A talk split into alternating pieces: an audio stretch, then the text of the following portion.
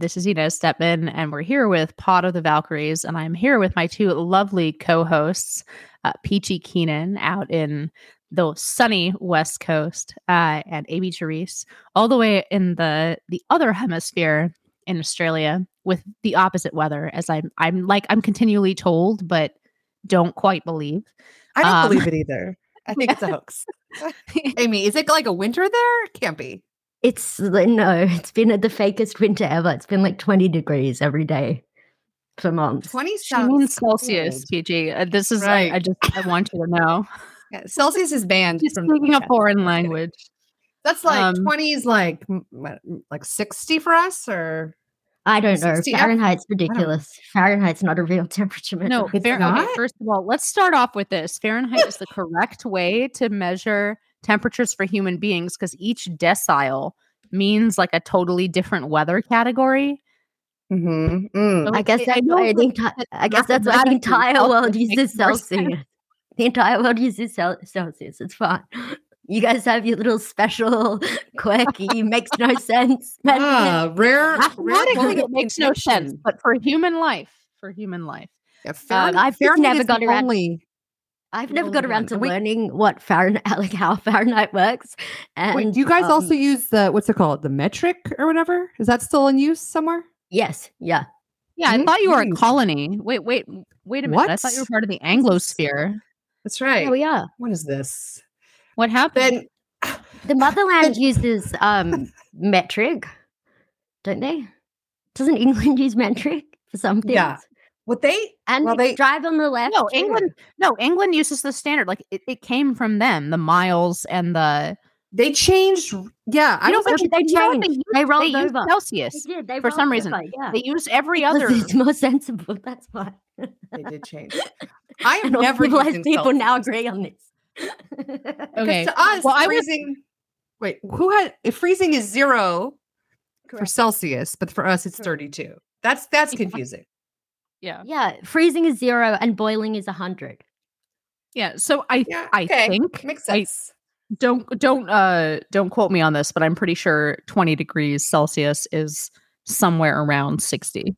I um. It's like I- warm and temperate. Yeah. Like yeah. It's 32 plus like a few, you know. Anyway, it might be a little a little more than that. All I know in gonna Fahrenheit is start us off. I was going to start us off talking about 9/11, but I feel like we don't have the right vibe for that, and we're going to circle back. And so first, we're going since we're talking about, you know, all kinds of very superficial things on this anniversary, but we will close with that, and I will start by actually something. I'm very curious what you ladies are uh, thinking about because it seems like on the Twitter slash X timeline, the sex wars have gone nuclear in a bad way. And specifically, I'm wondering what you think about the, what was it, the 29 year old woman who had this viral TikTok or whatever where she was saying, like, I make shakshuka and and there's been a few since then. I feel like there's been a bunch of them since then, and now I'm wondering if we're doomed that any every 24 hours there's going to be a pretty young but like aging out of the single scene uh woman uh who goes viral on the right where everybody yells at her for a two minutes hate and uh, look i'm i'm i have anti-feminist in my bio so i'm like i have i have objections to this but first i'm wondering um what what you guys think about both about the content itself um, of these young women and then also what how the right should respond to it. Um, I can just say that that I, you know, everyone was, you know, I think Matt Walsh started the like war on her, but like, look at this. And I, I, you know, I definitely took part in it at first because, like, yep, just another, you know, dopey millennial girl who's just wasting all her time on apps and dating and has no clue, you know, wh- what she wants to do. And then it came out that she had broken up with someone and she really, do- she did want to be, you know, with someone and she wasn't just, you know, a feminist cat lady who hates men. Um, but and so then there was all this wave of sympathy for her. Like, look at these haters on the right, these awful right wing guys. Like, why are these young white women like their main target? But then when you watch some of her other videos, she's talking about her like, you know, how she like loves astrology. Okay, now maybe I'm showing my like Gen X uh, bias here, but she's really into astrology and she's really into manifesting videos where you manifest, you know, whatever you want in life. And like, I don't know, to me, I, I know that like a lot of young women are into that stuff, but to me, that's probably one of the reasons maybe why she's single again. I don't know. I think that um I just those those those I think that women are like being they're in this. I mean, I know astrology is really popular. I don't know if you guys know about it, but like we used to make fun of it. You know? So I mean, I feel bad for her, but I feel like maybe she needs some like other other things to to worry about other than her sign. I think the astrology stuff is actually helpful for many women. It sort of gives them an outlet to put all their like woo woo female thoughts that make no sense, but it channels them in like a totally harmless way. Um, whereas like I don't know, I think if they put them into other things that can be quite harmful, it's actually sort of better.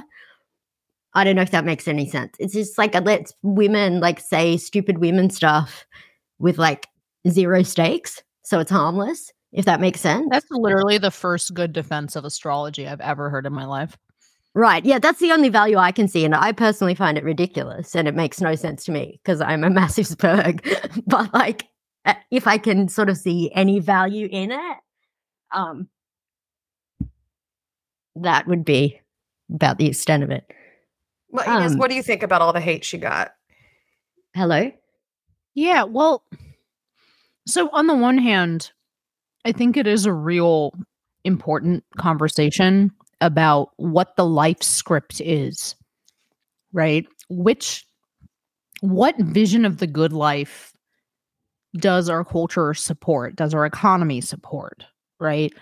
And that I think is not just an important conversation, but, you know, among the top several most important conversations that we have to have um because the current script the current life script just just does not support and we're seeing it with our generation right with millennials does not support having a family.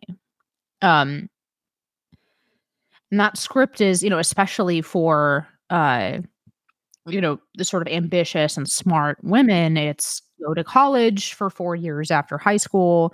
Don't you dare even think about settling down in college. I mean princeton mom got slapped down right um Oh yeah.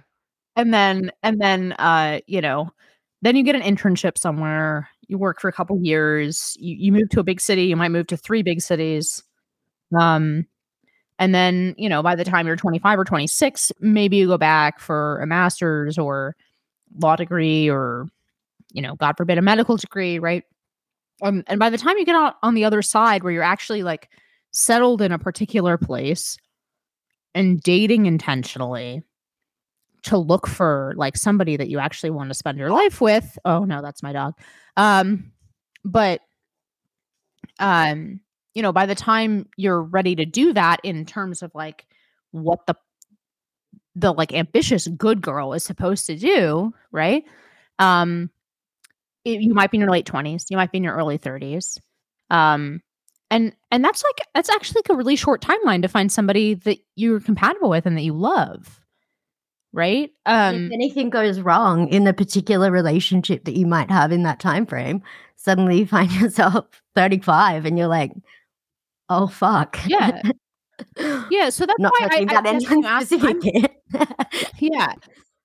I'm a i'm a big fan of actually of matt walsh. I don't like dunking on matt walsh. I usually think that he has done more uh to advance the ball on many things than most of his critics um so this is not like particularly dunking on him um but i do think it's more productive to focus on the general culture than because there's there's lots of of you know I, I don't know i see it as kind of analogous to um uh getting mad at an entire generation for taking on college loan debt.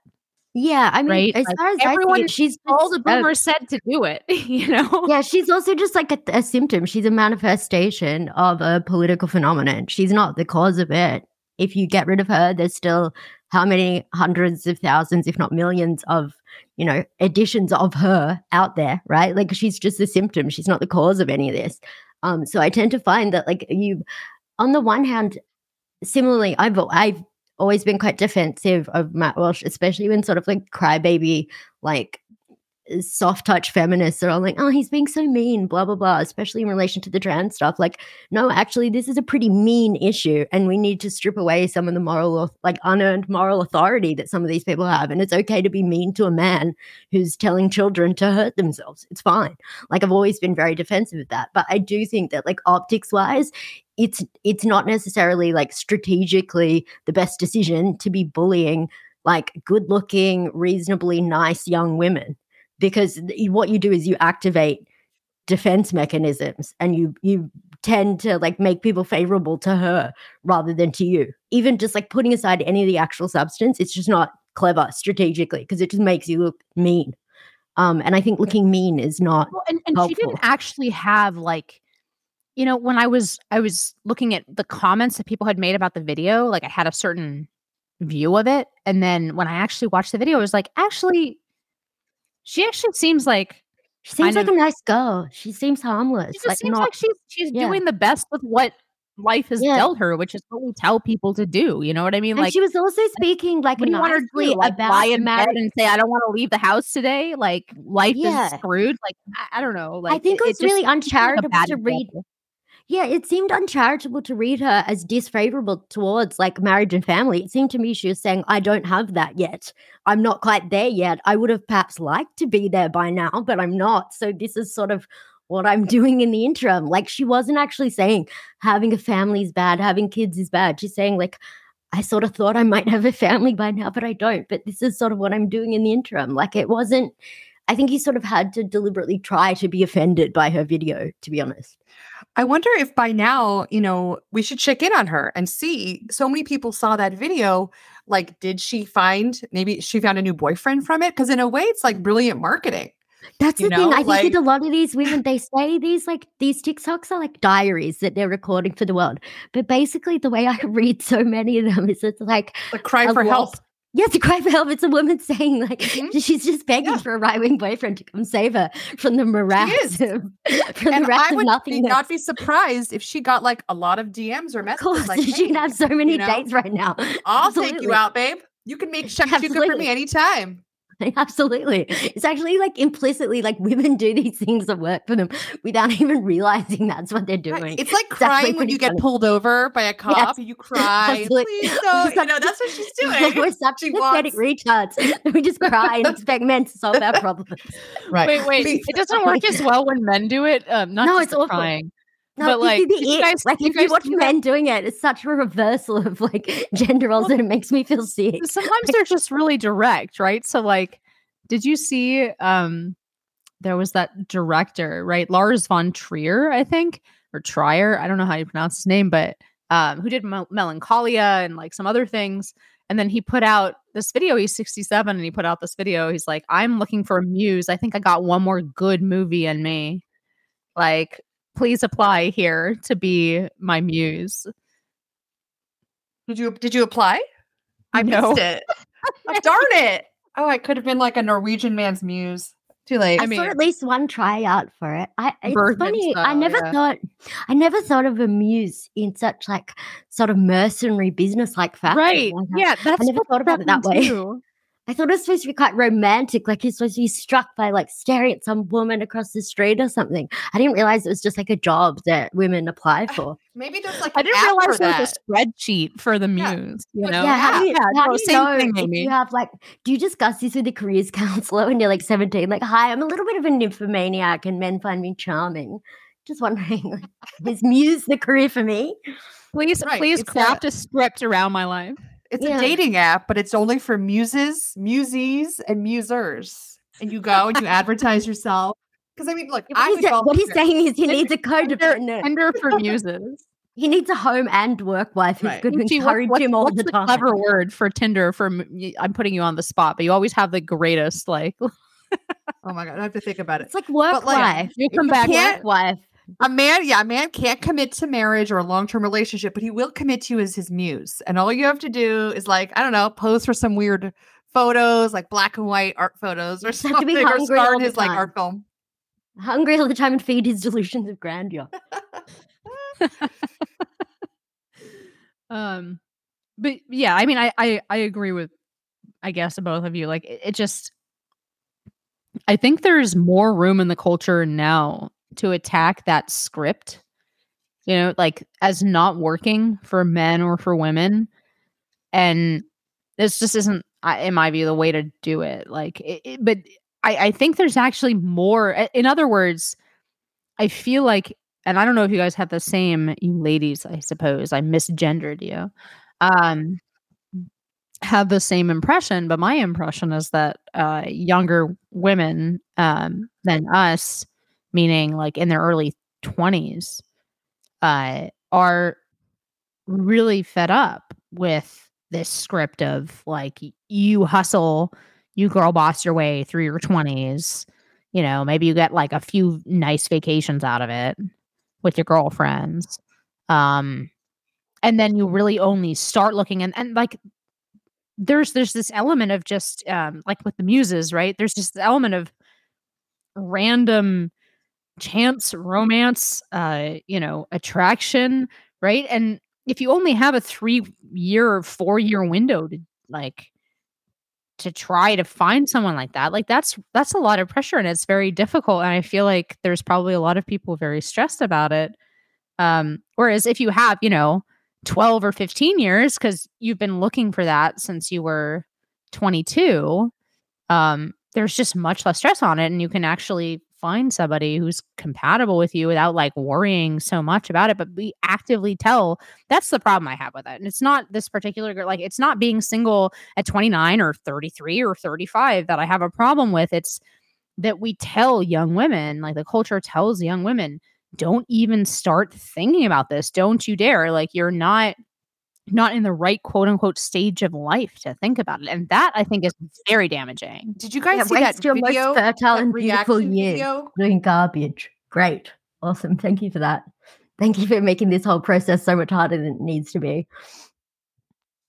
Yeah, I like, see that reaction video to um the Snow White actress saying that like in Snow White she doesn't this her version of Snow White she doesn't need a man to save her. She's oh yeah she's, she's awful. Herself. But she's going to be a leader. girls. They're just like and, they're just doing exactly what they've been told. They just say the most repulsive things because they've been taught to say the most repulsive things. Like right, I don't know. And the reaction video was like That's a regular so girl talking like a TikTok talking you know responding to the actress and saying no actually that sounds great.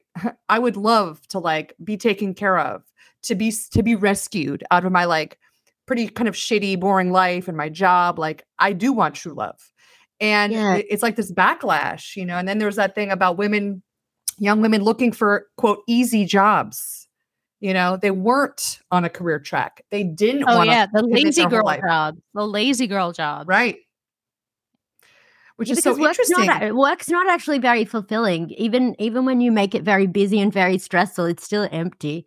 it's still just garbage. Like you do, it, it doesn't mean anything. Yeah. It's meaningless garbage. It's busy work, basically.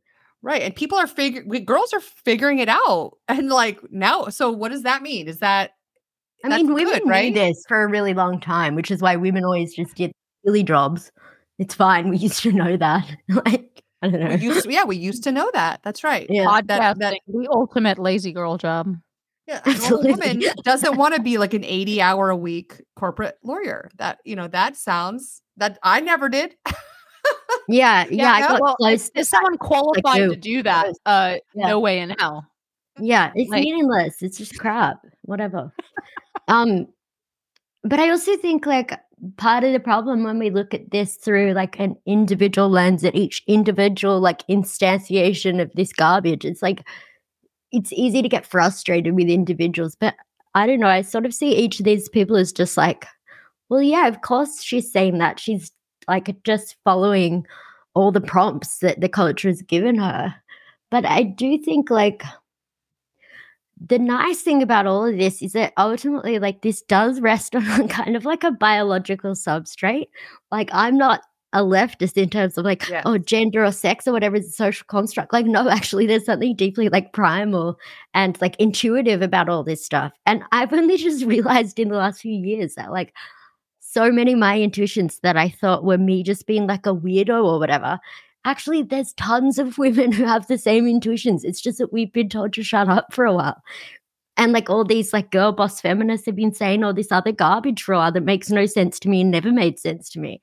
And it's like, it's sort of nice to see increasing numbers of women just like say things that, like, yeah, we don't mind having lazy jobs, or maybe prioritizing these other things is more in line with sort of the way we see the world or what we want from it or whatever. Yeah, I mean, I actually find it encouraging in a certain way. Like it could easily go off the rails in a different direction, right? Like so, sort of like me too, right? Uh I I think a lot of me too was a response to hookup culture. Um but it can easily go into like a tyrannical or you know, uh unproductive, let's say, uh direction, but I find this actually hopeful. Like I, I, don't I don't think the door has been open for conversation, at least as long as I've been following this. But then exactly now, um it just seems like uh exactly what you're saying, Amy, about, you know, there's no room in the script for anything that actually approximates real connection or real life or real yes. love. Yeah. Um but at exactly that time, I feel like, and I'm in sympathy with the top line message of all all of this. Don't get me wrong; I'm not like scandalized by it, but at the exact same time, it feels like the sex wars on on the internet have gotten more vicious. Yeah, um, I think one thing you can do that I've done is I just muted every keyword associated with all that crap, and then you don't see it anymore. Like I just put a whole list. Of, I put a whole list of them. Things like ran through, single woman, childless, like anything like that. I just muted every word associated with any body count. Yeah, any of it. I just don't get any of it anymore. I just feel like every week there's a new scandal. There's yeah, yeah. I just every single one. Twenty nine year old single woman and shakshuka. Yep, I just add them to my list, and it's just beautiful uh, and peaceful. And then you just don't have to complain about it anymore, and you don't see it, and it doesn't exist. It's, it's perfect. It's great. Well, um, one other that's I love that. I should do that too. But then I would have to like uh, mute my whole entire book. Muting works. It really works. You just deprive people of your attention. Um, it's the only mute, way to go. Mute Peachy Keenan and domestic extremists. Um, but another glimmer of hope was I was listening to NPR, which I do. Um, sorry, sometimes, and they were covering uh the people's uh, young people's fatigue and exhaustion with dating apps and they were covering an organization in new york called meet in irl or whatever and they set up Can dating. you say that again, please? It's writing. Take notes, Amy. Meet in IRL. Okay, write it down. Oh my um, god! Yeah, what is yeah. this crazy newfangled invention? That's right. And now, oh, and so I, I went to the website, and I and uh and they're like hosting. It's just speed dating. What it is. That's all it is. And I went to the website, and it was they didn't mention the, mention mention this on the NPR story, but it was it's a it's speed dating for people of color. Um, so sorry, you guys are only student. only people of color are allowed. People of color, anti, anti like, can you imagine having a dating app that was only for? Oh, sorry, only for this race. But anyway, um, but I felt like wow, they're actually covering like people are exhausted with Tinder. Tinder's been around for ten years. I wrote about some of this in my book, um, and that is hopeful that and people are like oh okay i hate i'm deleting all my apps. People were like all these women are like i deleted all the apps i'm off i hate it i'm exhausted it never worked it was just a bunch of texting and small talk and yeah i tried I Tinder one in like 2015 and um the, the guy was really cute and he came to my house and like i just didn't like him i don't know why i can't put my finger on it but having to get this guy out of my house because I didn't like him. I was oh, just no. like, I'm, ne- I'm never doing that again, and I deleted it. I've never used them since. Like, I don't, I don't like it. I like chemistry with people, and you can't right. get that from an app. Yeah. And I was just yeah. getting like repetitive strain injury from just looking at all these like superficial things that tell me nothing and none of the relevant information about a person because I, I can't get that on strain. an app. yeah, yeah. Like I was just like, I kept swiping these people. And then the other thing was like, it would always be a match. And so then that made me think, oh. like, okay, so the men are obviously gaming this. They're obviously liking anyone who's like remotely attractive, right? Because otherwise it wouldn't just be they they wouldn't all be a match. So then like and then you realize that that probably even means nothing as a result. And like the whole thing's just dumb. Like I I don't want to order a human being like they're a piece of like meat at a checkout. Like it's just Right. gross. And, And the other thing is that oh. those apps need repeat customers, so they are incentivized. Right. So they're keep you single. disincentivized. Yeah, exactly. They're dis- yeah, absolutely. It's pretty but the- evil. The, bigger the bigger problem, I think, is what Amy said about compatibility. You just oh yeah, what it encourages it encourages mm-hmm. women to make lists, and there's nothing that we like better than making lists. But like all that stuff goes out the window when Yeah, you actually like someone in person, right? But like the height Yeah. thing is like that, right? Like you ask Oh yeah, out of 10 yeah. I say I like really want tall guys, but yeah, no, if I love the yeah, absolutely, like, it doesn't matter. None of it matters. you meet a guy at a bar who's five eight and really funny and like you know It's all about has a good chemistry, vibe with you like none of that yeah. stuff matters but if you ask women like straight up what do you want i mean you will get a list a mile long right i just it, Yeah, i women know have funny ideas about what they want. They don't know what they want. They need a man to tell them what they want. Let's face facts. Like if like that, I, none of that, none of that Facts. shit That's matters. facts, Amy. It's true. Like sorry, agree. it's just true. That's It's I, very I, I, rare. I, will, I will admit to uh the last so this was a million years ago uh because i i met my husband quite young i just like got very lucky and just whatever like we met in our early 20s but it was just starting to be necessary right like the apps have been around for a while but it started it was on the cusp of being necessary but people were still talking to each other in person right Mhm. and um the first time i logged on it matched me with the ex-boyfriend that i just broke up with and i was like Oh, this is a broken system thank you goodbye and i never went back on wow. so funny. Oh my lord. funny I can't even imagine. It sort of did know something. Like it was like wrong but right. Yeah, right. Yeah, that's actually way. kind of amazing. It found Yeah. one guy you did like at one point. yeah Pretty good. yeah no but it was like it was like a really bad breakup and Oh no, i had And broken again, up with him and I, I was like didn't work. very oh, angry and th- I was like, okay, finally, I, I can venture out into the dating world again. Oh, and no. me with him on the same app. I was like, I'm never doing this again. You can't Never. escape. Wow. That's unbelievable. Anyway, that so speaking of various dating apps from Tinder to Grindr, uh, What? is Obama gay? That's my Oh, right. my Oh, that's right. Is Obama gay? Uh, I think the answer is a resounding yes. Maybe. Probably. Or I don't you know. know, I I don't know if he identifies as like a gay man, but there is obviously a huge culture of men who are, you know, straight men. What are they? What's the euphemism? What do they say? Men who have sex with men, but they're, you know, they're straight, but they're also men they call it being men. on the down low, a brother Right, on the on down, down low. low. Um, Um, yeah, that know, interview like- was incredible. yeah, it was great. it was pretty gross. Um, I got Larry little- Sinclair's book. I only got like 10 minutes in and then I, I shut got the it off. book. yeah, I got the book and read his account of this shit. It was very funny and gross. Um, I yeah, I, don't had my my Catholic like trad mom chat was like they were like, wow.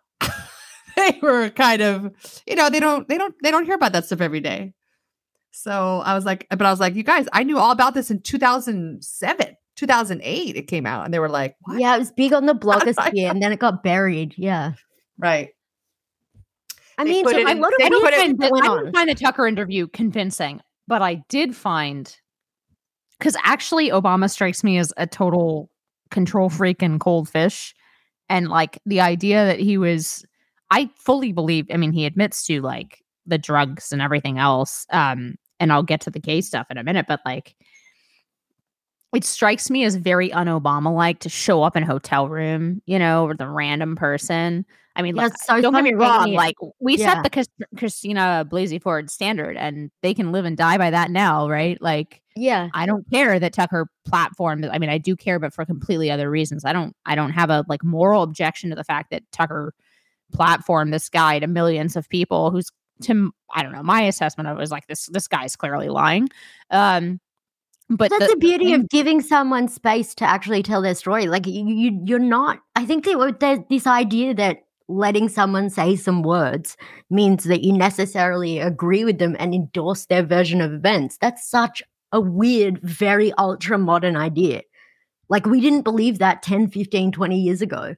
The idea that having Oh, yeah. someone in a show means you believe so that's not what I'm uncritically everything. I'm they saying say. endorsing no, it. I know that you're not. I better think- things to spend to 20 million people than this guy who I, I think is just literally like either insane or looking for attention or something. But the, there was Yeah. a tablet article uh, from the Obama biographer a while back that published. Um, Yes, David Garrow. I had an yeah. argument with uh, Richard Hanania about this because we do a podcast every week, and and he did his best to be like, it's not gay to fantasize or talk about dreaming about having sex with men to your It's girlfriend. That's like, so I'm, gay. I'm sorry, Uh, that, I what? Are you about serious? ladies. That's never happened to me. That's as gay as it gets. Uh, That's ridiculous. Yeah, That's that's very that that's kind of gay. slippery slope. extremely gay.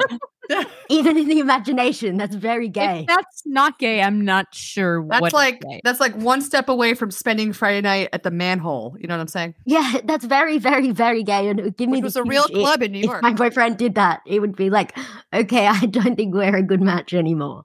Like that's not mm, straight guys Let's don't be friends. fantasize about having sex with men. Okay, it's not complicated. yeah. Yeah. Um. Yeah. So for the that David reason, Garrow think thing is Obama very interesting. So, like, okay, let me ask you guys this: Does it matter? Like, what has changed before after this interview? Because it goes to why I I am not that thrilled. Not just with this interview, but just with like what Tucker has been doing since he left Fox.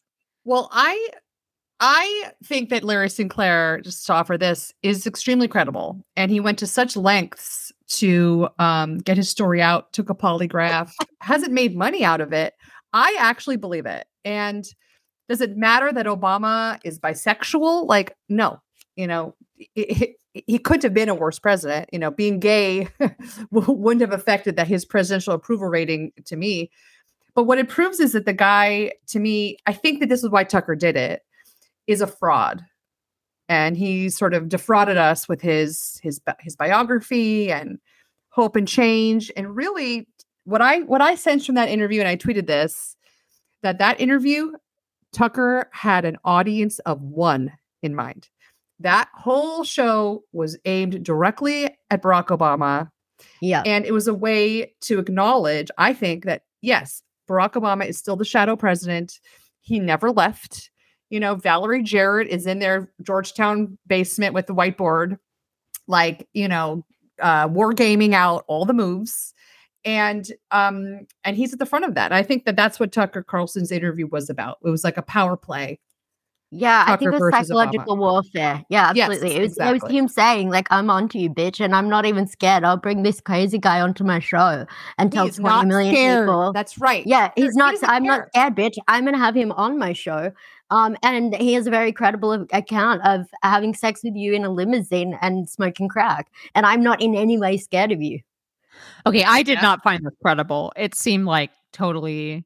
It it. Seemed, I think the story uh, is like you know crazy. what I think but the it- credibility level of this was that Washington Post article that was published about Brett Kavanaugh running a train from a random woman like that. That is this level. But I mean, look, the Washington Post published was- that, so you know, fair mean, play, I, think guess. But I just don't see how this is good it. for the gander. I think there's I have something a very very good meaningful track in record forcing them on- to live and die by the same um, standards that they hold everyone else to. I think for the longest time, Wait, wait, the hold right, on. Peachy's Peachy's credibility analysis is my new astrology. Okay. I have Well, a okay, very I good he did a lot of things that did actually make him seem credible. For example, like at the time, all he was interested in, he never wanted money. He never wanted like anything. He literally just wanted to not get murked by these people because a whole bunch of other guys who'd had trysts with Obama in Chicago were just disappearing. They were getting I think shot. part of it is a is So- a failure of us, you know, three nice little ladies to really understand, you know, the like kind of very seedy side of, yeah, I, I of- think this stuff happens America. What happens? Yeah. What happens in the dark alleys? What are men up to? You know, there's a lot that goes on that you and I we would all think if they heard that about someone we knew, oh no, there's no way. But yeah, it, there there is a way. Also, And when you I have have a enough very power, you can be reckless. naivete. Like, as in, I I am actually a big advocate of the dark alley. I feel like we need to shove more things into the dark alley, and that's not a, actually a direct. Yeah, I don't mind walking in a Double dark alley, entendre. Um, when the when the Duke, just really quick, when the Duke, uh, when when a, a was it a rape on campus? It was a Duke or UVA that Rolling Stone article. Remember? oh, that was Yeah. UVA. I was at UVA at the Okay, time, yeah, and so and to my credit, I immediately call that as bullshit. Okay, right. And actually, I know Sabrina Rubin. I used to know her long ago. So I read that story and I was like, wow, this is really bad. Like, oh my gosh. But then I got to what two details and it just immediately fake. Number one, mm-hmm. they threw her into the glass coffee table. Okay. I've been in enough fraternity bedrooms. Yeah. You guys, I'm there are wondering no, if your there's no, no piece of the glass same as mine because that was one of them. Yeah, there's no glass furniture in any fraternity in the world. Okay. And then number two were how her quote best friends were like, don't report Yes. the rape. You'll be you'll be blackballed by all the popular kids. Okay, and I was like, what? Gigi, literally the exact same two Okay, things. I read the article for the first time, and I was like, Yeah, "This is bullshit." Of Okay, course. They always insert that little friend new the propaganda history of the bullshit, world gives is it like, away. Oh, you're just you're covered in blood and you've just been gang raped on a glass table. Well, I'm worried about my party rep. Yeah, that's just so fake. That's right so out of a movie. Yeah. That- they always reveal obvious- themselves with these like totally sadistic and fucked up, evil, weird sides like that. Yeah, You're just like, and that's- also, I okay, just, uh and then I yeah, I I'll just, just don't really quick, believe and then any I of also them. solved I also solved the missing Malaysian airline, the jet that just that disappeared. I solved that in like two days. Nice. Where, where, where is it? Yeah. How are they doing? Well, he well he committed suicide. He committed suicide out of it was like a political act. No one reported that the night before that pilot this is a little off track, but he'd been at a at, at a trial of his political hero, some politician in his country or whatever, who got kind of railroaded at the trial and got put in prison. And he was wearing t-shirts to support that guy and was at that trial the day before the flight. Right. So it's like a martyrdom thing in It was like a, yeah, it was like terrorism Right. against his country, basically. Anyway, that's so sad. so Larry Sinclair, I'm gonna just I'm die on that hill. There's something there. Okay. Sorry. I think that um there's something there. I don't know what it is. I think that of like given Larry who Larry Sinclair is on paper, I would have expected to have more of the Inez reaction and just sort of be like, this is kind of ridiculous. There is, however, some intuitive, like gut instinct thing about him that um I can't quite dismiss it even though I want to. Like, I would quite like to. It does seem kind of ridiculous. But I don't know. I think that, that there's something there. Whether it's exactly as he recalls it or whatever, I don't know. But um, So I, I don't know. I I- I feel about this the way I feel about astrology, which is basically, uh, I think Obama's gay. I think his son is in retro whatever, and then I also think this guy his, is Mercury, crap. his Mercury's in retrograde. Yeah. So uh, I also think this guy is full of crap. Like he just struck me as full of crap in the same way. Gotcha. So Christine Blasey Ford, everyone said was like, oh, super credible. She just seemed crazy to me. Right. Yeah. Like as in I'm not I'm not sure she doesn't believe this, but it just like it That makes it seemed worse, very not better. clear. Yeah. Yeah. Like, absolutely. I don't know, but that's that's kind of how I felt about this guy. I mean, I watched 10 minutes of the interview and actually so the, the thing I wanted to ask you guys about is you know, what is the future of these kinds of interviews with Tucker because thus far since he's left Fox and it's not even like any particular interview that I'm scandalized by. I'm actually not scandalized by any of them. However, I don't know, like if you want to build an actual empire response to Fox, this is not it. Right? Like Andrew Tate's brother and Larry Sinclair is not, I mean, we already have Alex Jones. Right? It seems like he's he's just he's gone from being a person who is has so much mainstream appeal that he's able to mainstream some really important ideas that were only percolating in this whole like Twitter sphere or whatever. Um, some really important like assessments of the regime and where we're at. Um, and it's gone to tabloid, which is not necessarily uh, leaving Larry Sinclair aside for a moment, it's not necessarily untrue, but it's just not as important as it's being made out to be.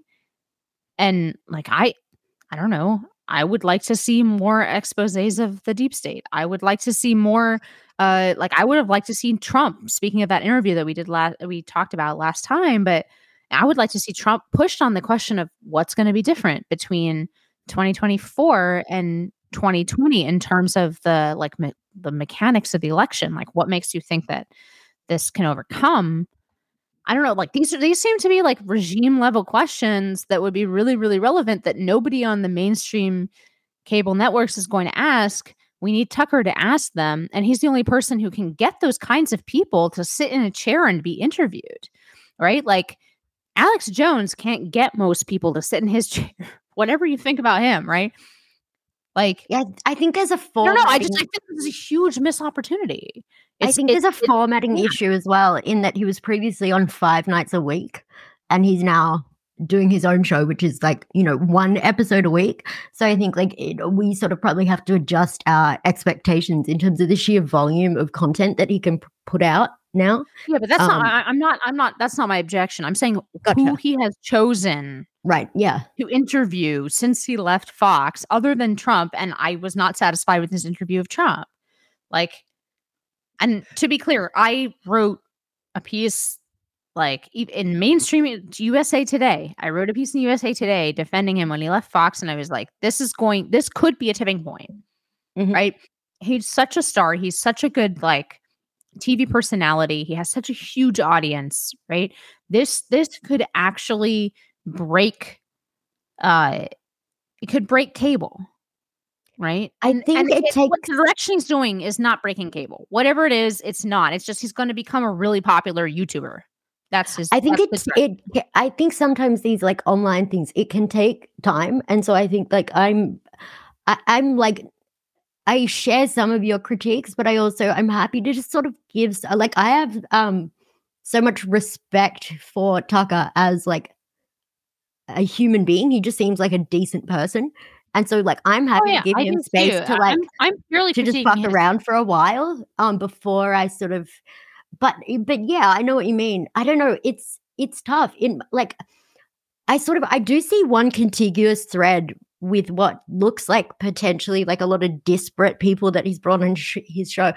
Uh, Like um a few years ago, one of my friends wrote um when I was sort of still hanging out with left wing people, at least like digitally. Um, one of my friends wrote an article against open borders um, and she was just completely raked over the coals by like literally every leftist publication like had her career pretty much tanked like in a uh, like really vicious ways just for writing this very like normal take which is like maybe we shouldn't have wide open borders. Anyway um so tucker had her on his show at the time and was just like i don't know he's always had this sort of like protector instinct towards people who are getting destroyed by the media and I think that perhaps is a contiguous thread of like people who are not being given a chance to say what they think. I think that's say. what it is. yeah. I- I think I think that the interviews themselves, the content of the interviews. I didn't watch any of the Andrew Tate interviews because I don't care, you know. But I Yeah. think what it is is a big middle finger to the Yes. establishment, going, "I, you hate these people because You can't cancel whatever." them. You can't end them. Yeah, I'm just gonna. Yeah. It's a big, big f. I'm gonna take that power away from you. Yeah. Yeah, I think so, and I think that is. I don't know. I. I feel like what I uh what I'm articulating actually, Peachy, you just said, which is I didn't watch any of these, but yes, I support it in principle. Right. Like I didn't watch a lot of these interviews either. Right. what So, you're like, saying is is that he needs to have a maybe uh, a woman on the show at some point. Sorry to like Longhouse Peachy Tucker. Keenan. Yeah. Well, you know, I needs to have was- Peachy on, obviously. I was scheduled, you know, to go on I the know. Fox show with Tucker, and then a week later he got fired, and I was not able to ever uh, talk to him on the on the television screen. Um, but you know, the offer is out there. Like, I, you know, it would be great, not just me, but like, let's say if if we could if we could be his booker. Okay, we're Tucker's booker for the next like few weeks. Who's our like top three uh guests he needs to have on, men or women? You guys, besides us. It's a really, really good question. I'm thinking about it. I mean, for sure. I mean, I would like to see a real interview of Trump. And Tucker's What one do you mean by people who could real? do it. So that last interview was like fluff to me. I wanted I want to ask the question about elections that uh I I alluded to Election integrity. Yeah. yeah, election integrity, like a serious I sort of interview feel like- on that. I wonder whether that was ever or will ever be sort of like what Trump does. Is that not a question for the like? Uh, that's it feels like to me a party question. Like this is what the underlay is. Like what what are we doing? That's what I'm wondering. What's the Republican Party doing? No, but that's that's part of my question is like as in I want it put to Trump. What do you think is different in Right, yeah. 2024 Yeah, than 2020? That seems to be a really f- sorry for my language, really fucking important question. Right? I don't- and I don't know nobody that I would- seriously pressed him on that question. And Tucker could in a legitimate way that wasn't just like trying to get Trump, right? I guess that like if I don't think that Trump has a good answer to that question, if I prefer Trump to the other evil satanic weirdos, I'm not going to ask Trump that question. Yeah, I don't know. I On I some level, I wonder whether that's why. I think that's the most relevant question. And then But do we think there's Trump a bunch of other ones too. Like, give me a list of things that you are going to do, um, Mm. because I think he got very, uh, I I think frankly, like the deep state mostly rolled over Trump. That a lot of his success Yeah. was, you know, and and the question is, how are you going to prevent that from happening this time Yeah. around? And I think that's a really relevant, important question. And yeah, nobody I think the coup nobody has like, the slow credibility rolling. to ask that because if if somebody else asked it other than Tucker, right, it's going to be like, well, you're piling on Trump, right? But who can accuse Tucker of that? Yeah, Even though apparently he doesn't like him, whatever, whatever. But he's always given him more than a fair shake, right? So yeah, but I, I feel like that's a very important internal question that somebody needs to ask, like a friendly person needs to ask him because it's not Yeah. about like dunking on Trump. It's what do we do with this situation? yeah, That You know what interview- to me, yeah. and I There's would a like huge question. Yeah, I would love to see like Chucker interview people who necess- are not, aren't necessarily on the same page as us. Like interview a lib. Like I kind of feel like those debates between people on the left and people on the right can They don't do it now. in- ent- and yeah, This more entertaining. this generation of leftists are very good at self-preservation, so the, they Yeah. won't um they won't show their ass that way, and they'll pretend that it's a matter of principle. So they'll say, oh, "I'm not going on. Um, I'm not. I'm boycotting. I'm boycotting Tucker because he's a white supremacist." Or some such other nonsense. But there's It's one guy who did do that. thing. There's Some one of guy who them did do are that. Gavin Newsom. fame, so they do it. Ga- yeah, Gavin Newsom went on Sean Hannity and Right. destroyed Sean Hannity. I mean, Sean Hannity, you know, I would Yeah, lose. Gavin Newsom's a massive, like he has secret power because he's basically Yeah. illiterate. So you know he's very powerful. like if someone who can't read can get that high politically, he's got some kind of verbal dexterity to oh, be able to right. do he that. has talked about how he's dyslexic. I'm very afraid of. I'm very afraid of Gavin Newsom. Yeah, I- he can't read, and look how good he is at politics. He literally can't read. He's like he's said that himself. Like Mhm. this guy's got some secret power. Well, right. I mean, not Well, only are we going to have President he convinced Kimberly Guilfoyle to marry him. I mean, that's not, by the way, how the weird is it going to be for Kimberly Guilfoyle if it's Gavin Newsom versus Trump? It's going to be her father-in-law versus her ex-husband. Well, this stuff is so incestuous. Yeah. I mean, there's all kinds of things to say about that. Have you seen any potentially- pictures of like Gavin Newsom and um Kamala throughout the nineties? They just were birthed in the same pod in San Francisco. we could potentially have President Newsom and Senator Adam Schiff. Think about that. Fifty shit. You're welcome, America. Thanks a bad. lot. Yeah. Um, But Tu- yeah, so, So- we agree that Tucker needs to have on some some women. Um, I Maybe. think that you know, I think it's definitely Quota. like I It's a want a quota. I want it at least know. That's right. 55 There's percent. a few women I want to hear from, frankly. I don't really want right. to hear from most No, women. exactly. Uh, there's a, probably a few. I mean, us obviously, but there's, Yeah, there's a couple. should. But Tucker, if you're the listening, ladies from the debate that's happening next week. it's happening Wednesday. Yeah. yeah how's that going to be the the debate i i wish i could go i mean my parents are coming to new york and even if they couldn't i don't think i could afford the ticket to la but uh it sounds i mean i would be there if i was there like it sounds like an awesome debate Yeah, just so our listeners know, there's a debate that Bari Weiss um, from the Free Press is sponsoring, along with Fire, which is like a freedom of freedom, like a free speech um, nonprofit.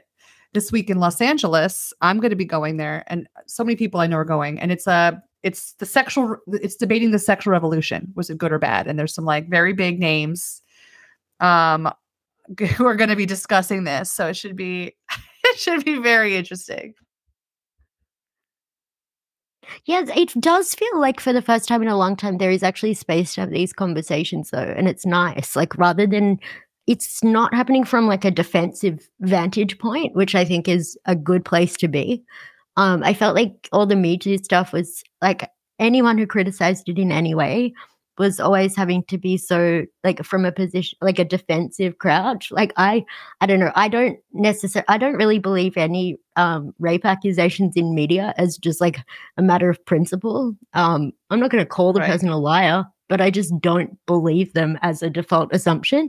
Um but like uh, it is nice to finally see actually sort of generative stuff happening. And it's also nice because fire does a lot of what a lot of the better things that we used to Yeah. attribute to the ACLU. So it really does feel like sort of the center and the right are more the kind of where the energy is this generation, as opposed to like, you know, in previous decades, it was always sort of like the left liberal sphere that were doing this kind of cultural stuff. Whereas it's very consistently now people on the right and then more towards the sort of center right. Yeah, I mean, if the, if there's any you know indication of like there's the number of people and who I know is going and who's going to be there, it's really remarkable that Los Angeles is somehow you know um, attracting all of these names on the right and obviously some on the left, but people I know are traveling in are basically on the right.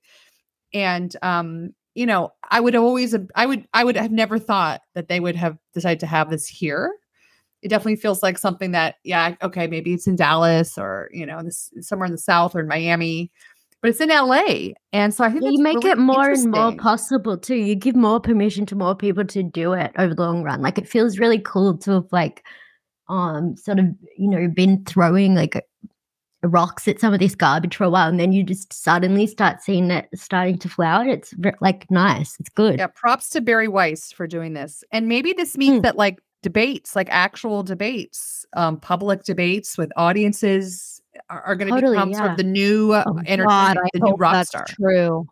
Oh my I god. hope so. I watched the hope- old right? like I'm sorry, this might be a very firing Jewish line thing, but are so I, I miss I miss arguing with people. yeah firing Yeah, line What is- that was so great wrong with our society that we This can't yell at each like, other? I remember we used That's embarrassing. Inez, you, you and I used to talk about doing our own version of the McLaughlin group, right? And so they're going to have one live with it's Anna Khachiyan and Louise Perry, who are kind of the position of the sexual revolution was bad, and then on the left, it's or leftish, it's Sarah Haider and Grimes.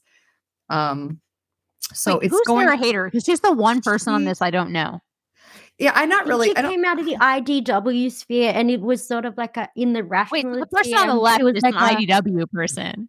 I think so. I think she was like a previous Muslim, is but like now not. center- like center that. IDW Yeah, not left. not like a leftist because you know she's friends with some people who are friends with me. So yeah, I don't. I mean, she's too much leftists don't ideologue. actually do debates. They just tell people Right. to go away because they're ontologically evil or whatever. Like they don't, Yeah. they can't defend their position. So you, that's why when leftism is ascendant, you won't have a culture of debate because they can't defend their positions. They just destroy anyone who opposes them.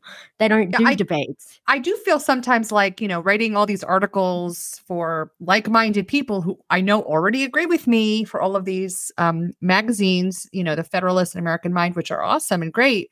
But like, I, you know, what's what impact are you having? Just someone nodding. Yeah, you need to get you. other voices who can smuggle it to a broader Totally. audience. That's what I've always tried to do. Yeah, Yeah. exactly.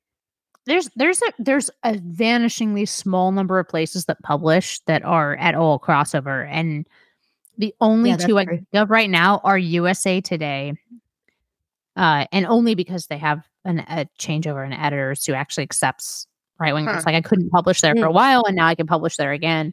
And then um, the other one is Newsweek, which is now like Oh, starting yeah, to be identified with the right. Because that's but, Josh like- Hammer, right? Yeah, Josh Hammer and then Katya Unger Sargon, like she'll publish uh a lot of interesting people on the right. Um anyway, but like I feel like that's getting more identified with the right over time. But th- I mean Quillette used to be that and it's not anymore. Um What about compact? yeah, Compact I mean it's a different kind of crossover, right? Like Compact. Is a different kind. And I I I love Compact. I think they publish some really fascinating essays, but They uh, also publish it is its own horseshoe It's kind of like Yeah. Red Scare, right? It's like the anti woke Marxist perspective, and it's a different. But I'm talking about people who are in the middle, like what publications you could publish and that will be read by someone who isn't already in your team. And I feel like actually Compact, even though they have a range of views, I'm guessing their audience is already the same batch of people. No, My goal is not to reach people in the in the middle. Like I want to convert people on the left by, you know what I mean, by just persuasion and debate. And so they think, "Oh gosh, like I was, like I was persuaded." I don't think people are persuaded. I think people are seduced away from degenerates by people who are better looking, more interesting, more attractive, and Yes. cooler. exactly. Sorry, We I don't think it's the actual convert. argument. I think there's Yeah. a lot of truth in that. we need to be sort of Yeah. these cultural missionaries uh, in you a just way. need to be hotter and cooler than the left, which is actually very easy. And then when you stand near them, it's very apparent, and then people want to follow you instead of the left. It's fine. That's the Well, I'm not-. I'm not sure I, how you know if I can be hot and cool anymore. I've sort of aged out of that, but you know, at no, least you'll always be, be hot and cool, Peaches. Sorry, you're so sweet. it's not at least be at least be fun or be Yeah. interesting and make Yeah. good points and not be you Good know vibes. cringe, boring and and rude. What, what's it, what what qualifies as this kind of debate on the left? The- Right, like the left does not do debate. They, They, they don't Yeah, want to talk to I was- us. They want to. I was the only lectured by person- somebody for two I was hours. the only person on bad person. Twitter within the left who was willing to actually disagree with anyone or talk about anything. And the entire left, like the entire media left, read me as an extreme threat and started painting me as like a white supremacist for multiple years. Like that's how allergic they are to anyone questioning Right. anything ever. no exactly. Like it's you're just, just that's just not how it works. It's just this conformist blob where you just like you follow the current thing in this totally reflexive way.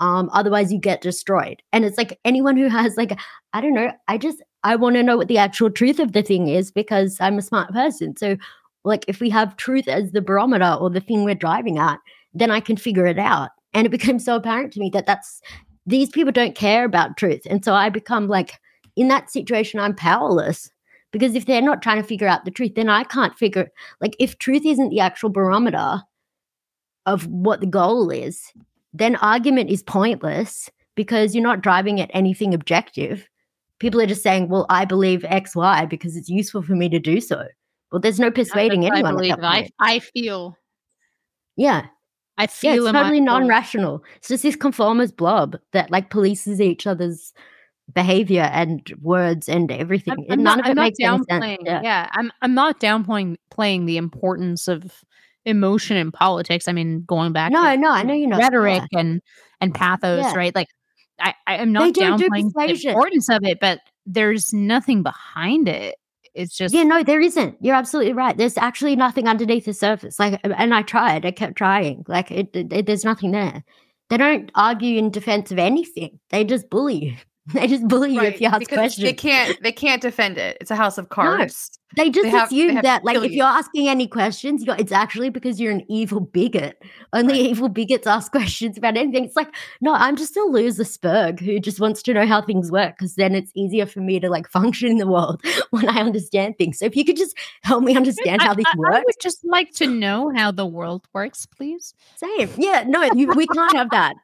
That's actually a Um, threat. That's an existential is- threat to their whole bit. There is a market for a McLaughlin group with Inez I have been on John the McLaughlin. McLaughlin group, by the way, with uh, Pat Buchanan. Um, I think also the way you do this is like finding people who are smart yeah, and confident.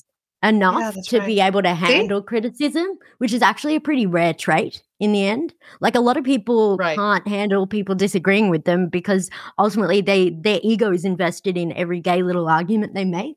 Whereas, like, I don't take it personally at all if anyone disagrees with me. Like, I probably don't even agree with half the things I say. I don't know. Like, yeah, it I mean, I, I have the same problem. I just don't. I I also get very like uh pissed off when anyone tries to use a transitive property on me. Like, what do you yeah. what do you mean? Like, I I treated this about you. person like a human being that made an argument. Like, that's unacceptable. okay, you know what I mean? I love that about you, Ned. You've always been that way. It's so great. I don't care. Like, yeah, I don't care It's what just- argument yeah. people are making. Anyway, yeah, um, no, it's I, good. I before before we wrap it up because I'm sure that well we have heard that Peachy's house is under attack by spiders. I Uh, have to go kill and- Sheila as soon as this ends. the, dom- the uh, domestic extremists. That's right. but but some killing. before before we before we wrap this, I really wanted to get everyone since we are recording this on 9-11 um i did want to get just to sorry for the somber shift but Yeah. um what folks recollections are i mean i know amy you're outside of the country but uh it did define a generation. Uh certainly i remember it. I was in middle school um and i i remember like every moment of it. Um and then it's taken on a new valence in new york because i'm like in the evacuation zone. I live in downtown new york and anyway i was on the west coast so i was somewhat separated from it and i have some other thoughts but peachy maybe i'll throw this to you you know um Yeah, as the as the elder remember and what do you stateswoman. think about it now no no like what do you remember and then what do you think about it now because i feel like uh there's so much disillusionment in the last 22 years Yeah, I wrote Yeah. uh, actually published today in the American Mind was sort of my like recollect recollections that I had never really shared. Um, and it's called Ground Zero. You can go to AmericanMind.org and read it. Um, I was in LA. I I'll put a link in the slept- show notes. Okay. Okay. Yeah. I, I slept through the whole thing um, in LA, but my husband was lived on lived, lived on uh, Ninth and D, and he watched the whole thing, and he had to run around that morning, and I didn't know him at the time, um, and he had to rescue his brothers who were going to college in downtown. One of them lived like three blocks from Ground Zero, and so it was like chaos, and he saw it all go down. It was just like the full horror, you know, that he to this day he can't really function on 9/11. Like today he was like I can't really talk about it right now cuz he just gets so upset. It's it's so such a horror still for him. And but I because of 9/11 I was fired from a well they they they, they canceled a TV show that I was working on here in LA um, with Ben Affleck and they gave me a severance check and I moved immediately to New York. And that's how I met my husband. So I like to joke like thanks to Osama bin Laden, you know, I I found a husband. Um, but yeah, it, it was such an incredible time to be in New York 20, 2002, 2003, 2004 when I moved there. People were so like unified. There was until the war started, the Iraq war. It was sort of this golden era of like, wow, we suffered. They can't get, they're not going to break us, you know? And it was like a really kind of awesome um, moment. And then it all fell apart and the vitriol over the war, the Iraq war, and all and the Bush years, and just to and then the, the security state, you know, the deep state. I mean, it like basically 9-11 was just like a shot of steroids. It was like creatine into the, you know, L-carnitine into the arms of the of the deep state. And they now are just this behemoth out of control. And it's it is so sad. Yes, Inez, that's a good word, disillusioned. Just the squandering of American power and influence military might, uh, young people. Um, just the whole thing was sort of uh, built on why why were we there? What, why were we? Why did boys die in Fallujah? Like to this day, no one cares. Shrug. And it's just it was the beginning of some people say the beginning of the end of the American Empire. And like it's hard to say, it's hard to argue with that, you know. And it's sort of depressing, and the whole thing is so so awful and sad and miserable, and just it's really it is hard for me even to think about it and watch the videos to this day. What about you guys? I so I have an like it's not like a habit in the sense that I consciously do it, but every 9/11 morning that I wake up um I watch the news coverage videos. Uh, from the day from that morning. yeah, and so Yeah, I was on watched them so like many times. So I, I don't have the I mean, thank God I don't I don't have the direct, but I remember it really, really clearly. Um, but but interestingly, after 9-11, everybody else had a different experience, I think, in America than I did. Um, Palo Alto, where I grew up, it took basically, in my view, no time to go to the the typical narrative, right? Like something that I would expect today in terms of cynicism. Um, our local paper, I think, within a day or two, the the headline was Muslims fear reprisal in America, right? Like interesting you know, angle.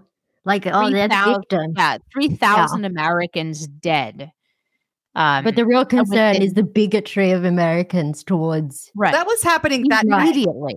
That's pretty Union gross. Immediately.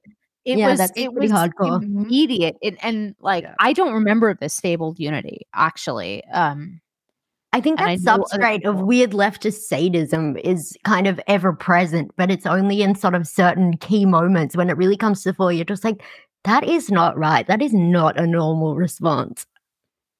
You know what I mean? Like it's it was very bubbling. it was it was very much like um it, it, it's it's simply hard to describe what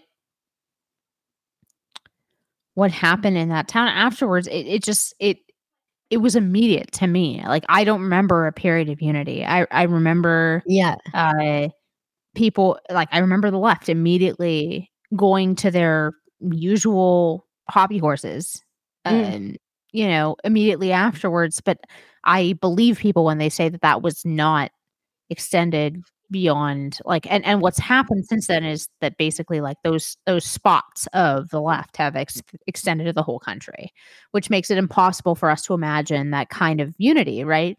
Um and then there is the legacy of the surveillance state on top of it um and and i i do think like it's people had good reason to want to approve some of these, you know, um, some of these agencies, some of these powers. I mean, look, I, I don't often chalk up a W for the libertarians, but I, I do think like this is this is one of them, right? It's it's one of those things where uh I mean the the support for the Patriot Act was enormous right? And now mm-hmm. we see a government that's willing to name us as equivalent yeah. to Osama bin Laden, right? I think and, very in, uh, weird shift happened also in the last twenty odd years, where we think about um, sort of rights and privileges and these sorts of things in this sort of like group ontology terms, where everything's kind of comparative and relative, rather than just um, actually boldly defending like individual rights. So like everything's always like, you know, about Muslims or about black people or disparate impact and all that garbage when in fact actually rights really are just individual rights.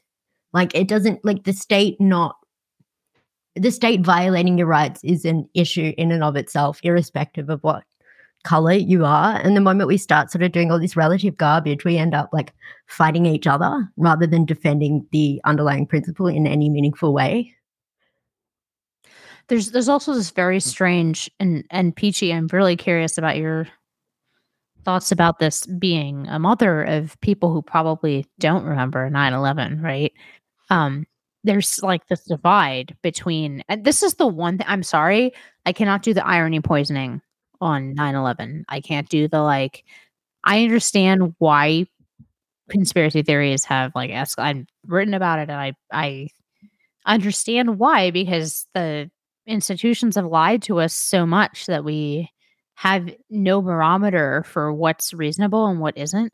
But I can't do the irony poisoning shit on 9-11. Like there's something very uh visceral and real about it to me that when I see that kind of whatever detached posting about it, especially on the anniversary, this is probably the only thing.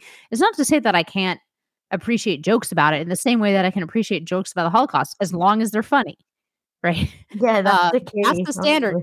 But but um but often it's just you know, contemptuous, like, disdainful whatever. Yeah. Like that detached posture towards your country, towards your people, um, seems very hollow. But it's also not detached. It's actually mean and spiteful and cruel.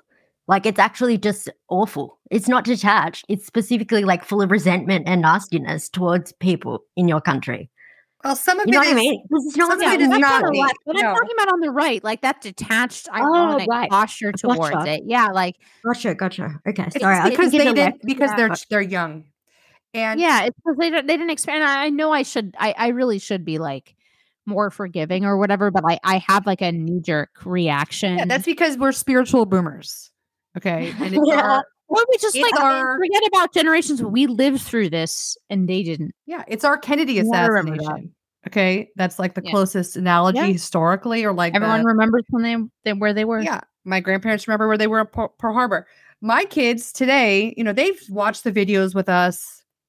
We we've sat on some of the anniversaries and watched news all day and showed them the YouTube videos and like cried. one like, of the they- first totally mediatized events as well, I think. Like where, where we had the internet and cable and everything else. And it was just like boom, 24 7. Yeah, and so but this but today they don't they didn't mention it. They're not even barely aware that it, it was today. I mentioned to them. I was like, oh, they're probably gonna say a prayer assembly, you know, which I'm sure they did. Um, but it's not a thing to them. Um, it's not it doesn't define them in any way. I mean, none of my children obviously were alive at 9-11.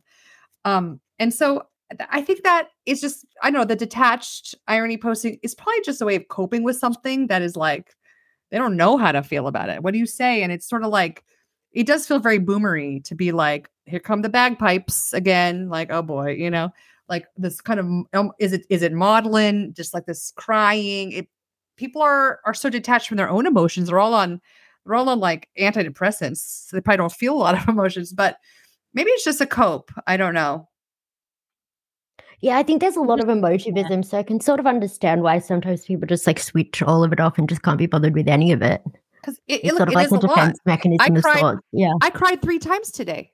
Okay. but- Just Yeah. yeah. I I you know, I hearing to- about it. Just Yeah. oh my, and I remember like and I just start to cry because it's so much.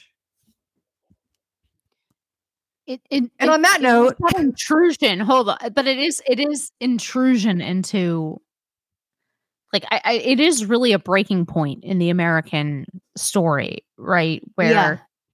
I think Uh, it is like and generationally, yeah, it's it's it's like but also like ideologically as well like they're something especially as someone from outside the united states i've always held america in such a high regard in terms of like a series of principles that you guys actually um sort of defend broadly speaking especially f- like freedom of speech freedom of association these kind of things. And um it is actually when you look at it on paper you look at the things that allegedly like um the terrorists were trying to harm or whatever and then you think about 20 years later like uh, there is something deeply like fucked up about the fact that 20 years after that there's now basically like zero freedom of speech in the united states you have like Yeah. a stasi like silencing and, and apparatus the very apparatus. the fucking opposition leader. Yeah, one party is literally imprisoning the opposition leader who is the previous president. Like so many of the things that were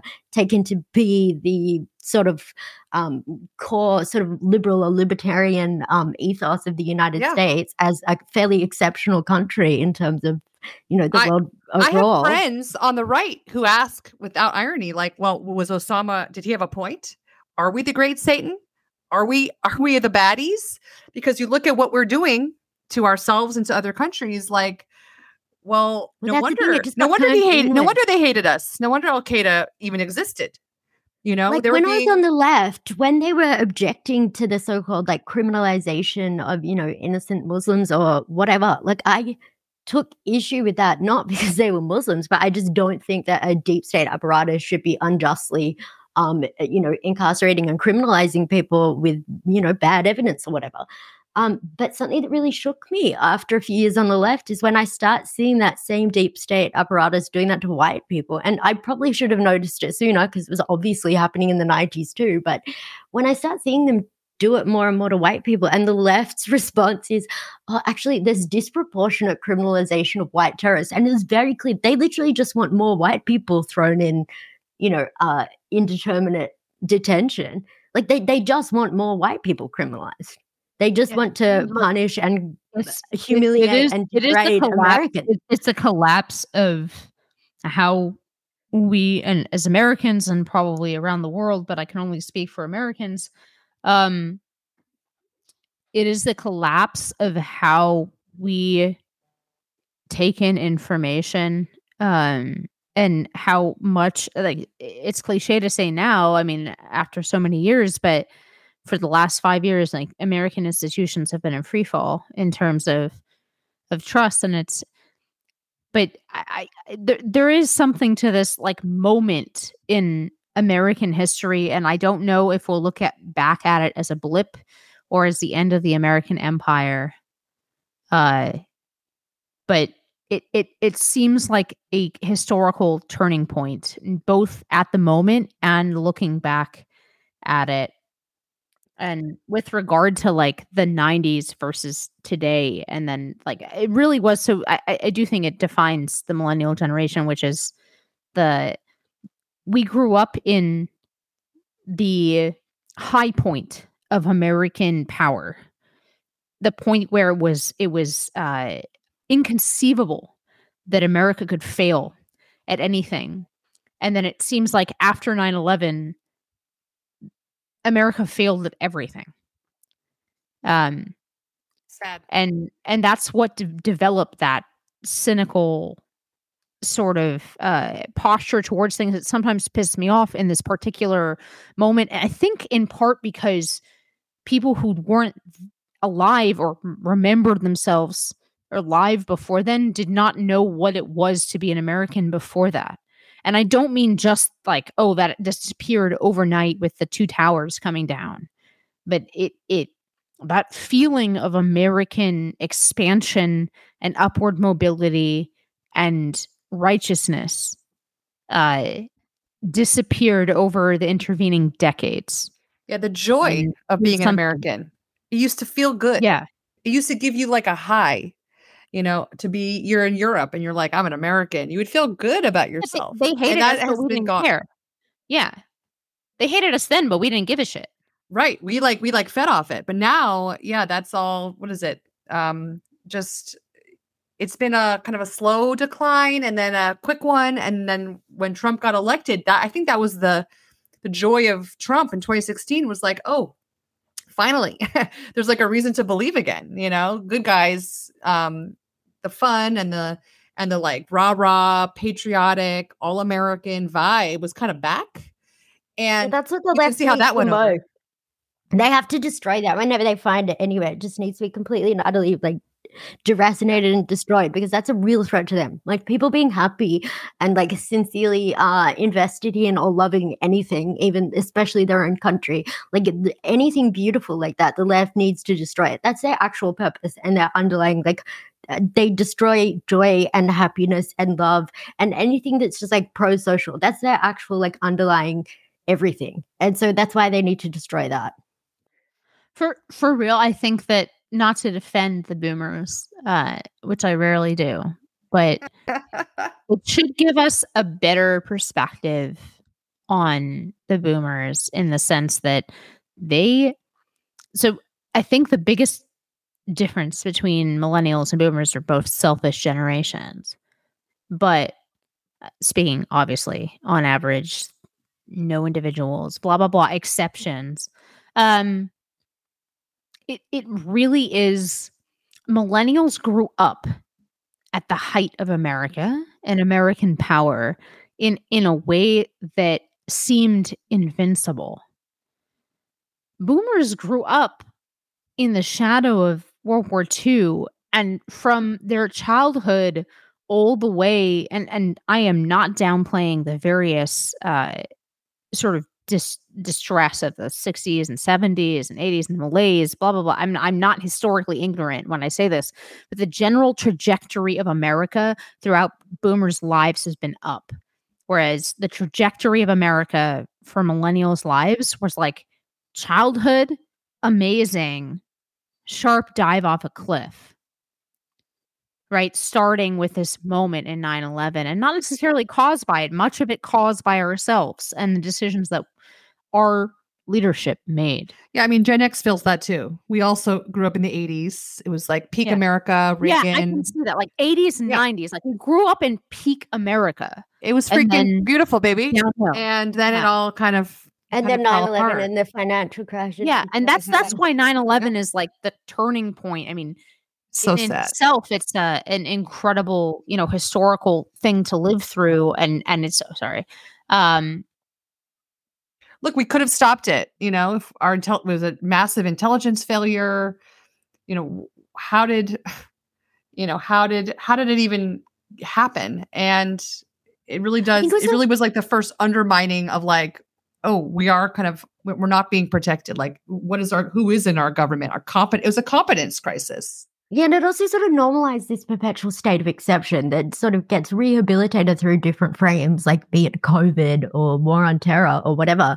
But it really did sort of normalize the idea that at any point the government can just um, suspend things like individual rights and freedoms, and people would just lay down and take it because there is ostensibly some greater good um, that is being driven at. It, I, I think it is. It was actually here's 9 11 that did that. Like there were prior no, to I that with certain. I I assumptions agree that with you people wouldn't yield on. Yeah. Whereas Yeah, now, I agree plenty of you. people just yield on them without I- thinking. look, I, I think what you're saying is true. It's also true that a functional society has to. That's the problem that we find ourselves in, right? A functional society actually sometimes has to call on that, right? Um, has to call. Think about the blitz, like blackout. You know, black out your windows. Uh, otherwise, you're you're uh, giving a, a a target to Nazi bombs, right? yeah, but you have um, to be in it together. When you're sort of degrading and society has to be demoralizing your this is the people. problem. Yeah. A society has to be able, at some level, to mobilize that kind of collective action, uh, and not at a point of a gun. Right? part of the problem is also that you have only leftists and liberals in all sense making institutions that sort of are associated with the state and media culture.